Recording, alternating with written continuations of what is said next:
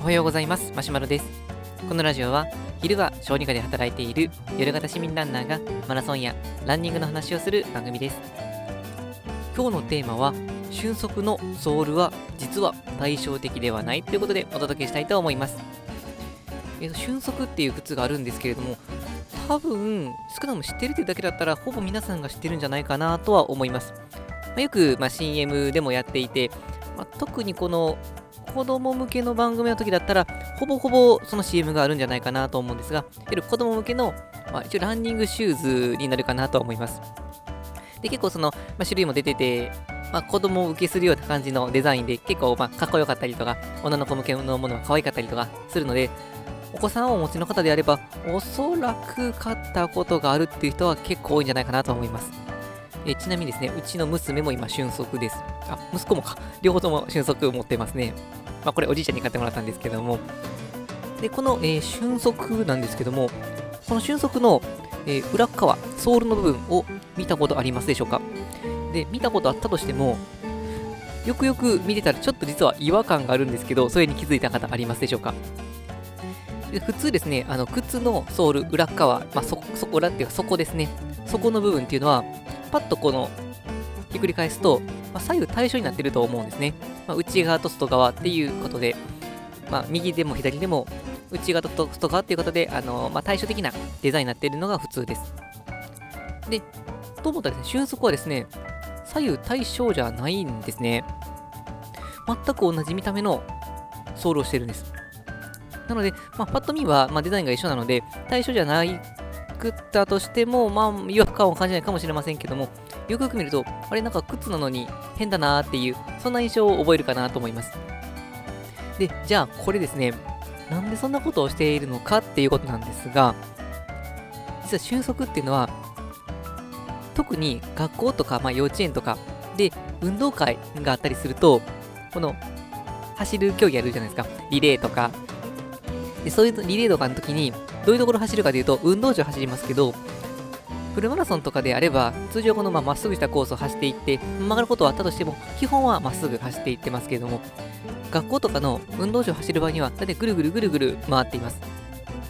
で、そうすると、まっすぐ走る力よりも、どんどんどんどん左に曲がっていく力、そしてそこでの安定性、そういうのを求めた、えシューズが大事になってきます。ということで、瞬足の裏側を見てみると、まあ、確かにっていう感じなんですが、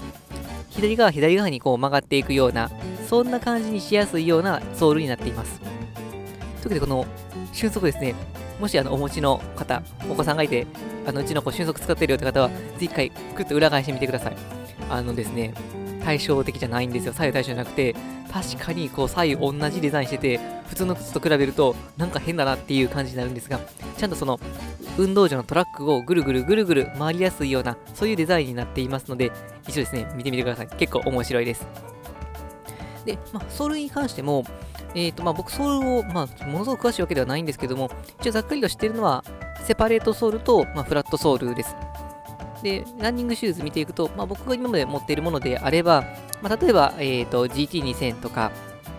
で、あとは、えーと、ターサーエッジですね。この辺りはセパレートソールになって、まあ、セパレートっていうのは、まあ、前と後ろが分かれていて、でまあ、GT2000 とかの場合であれば、その前と後ろのソールっていうのは、なんかプラスチックの補強材みたいに繋がっていて、まあ、変にねじれないようだっていう感じになっているので、まあ、ある意味フラット的な要素もあるかもしれませんけども、基本は前と後ろに分かれています。えーフラットなものでいくと、ナイキの、まあ、ズームフライなんかが、まあ、フラットですね。あと、まあ、僕が持ってるものでいくと、まあ、他オネオネのリンコン、これも、まあ、フラットに値するかなと思います。で、このフラットと、あのセパレートの違いなんですけども、まあ、一応調べた感じでいくと、一般的にっていう方で、えーことでいくと、フラットの方が、まあ、足裏全体で、ま、着地することによって、まあ、足が疲れにくいということが特徴のようです。で疲れにくいことによって安定して、まあ、長距離でもスタミナを維持することができやすいというのがフラットの特徴です。で、セパレートの特徴としては、まあ、前後に分かれていることによって、まあ、反発をぐっとスピードにつなげていくことができるので、ま、スピードを出しやすい。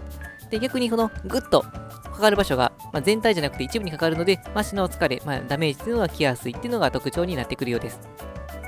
ただこれまソールだけの特徴なので、まあ、例えばこのフラットで言っても、そのナイキのズームフライであれば、まあ、ズームフライの場合は、まあ、このカーボンプレートが入っているからっていうことが大きいかもしれませんけども、前の推進力がこう半端ないんですが、そのプレートの力を受け止めるだけのこう筋肉が必要とはよく言われているように、結構足への負担っていうのが、まあ、慣れないと大きいっていうこともあって、まあ、それだけで決まってるわけではないのかなと思います。まあ、ただ、まあ、目安として、えー、フラットの方が、まあ、使いにくくて、まあ、長い距離を走りやすい。でスバレットの方は、多少この足への負荷はかかりやすいけど、スピード出しやすいっていう風に覚えておくと、まあ、シューズ選びがよりしやすく、しかも楽しくなっていくんじゃないかなと思います。また、こういうの知らなかったよって方は、自分のランニングシューズを見ていただくことによって、あ、確かにこれはスピード有利だなとか、あ、確かにこのシューズはフラットで走りやすかったな、長く使えずに走れたなっていう感じが、あの、わかるかもしれませんので、一度チェックしてみてください。はい、それでは、えー、今回は瞬足に見るイン、えー、インソーです。瞬足に見るソールのお話でした。このラジオでは、このようなランニングに関する情報を日々配信しています。また僕自身はブログやツイッターなどしていますので、よければチェックしていただけると嬉しいです。それでは本日も最後まで聴いていただきありがとうございました。えきっと今度から靴屋さんに行くとソウルに注目したくなると思います。それでは、さようなら。